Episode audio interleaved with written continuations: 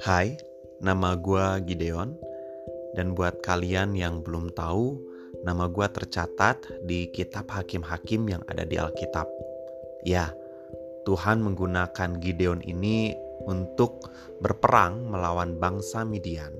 Walaupun pasukan Gideon hanya berjumlah 300 orang Tapi akhirnya Gideon dan bangsa Israel menang itu juga yang membuat gua termotivasi untuk membuat podcast ini dan gua namakan 300. Kenapa? Karena gua percaya bahwa melalui hal-hal atau jumlah yang kecil melalui podcast ini pun gua yakin pasti akan ada banyak orang yang dimenangkan. So, God bless dan selamat menikmati perjalanan podcast ini.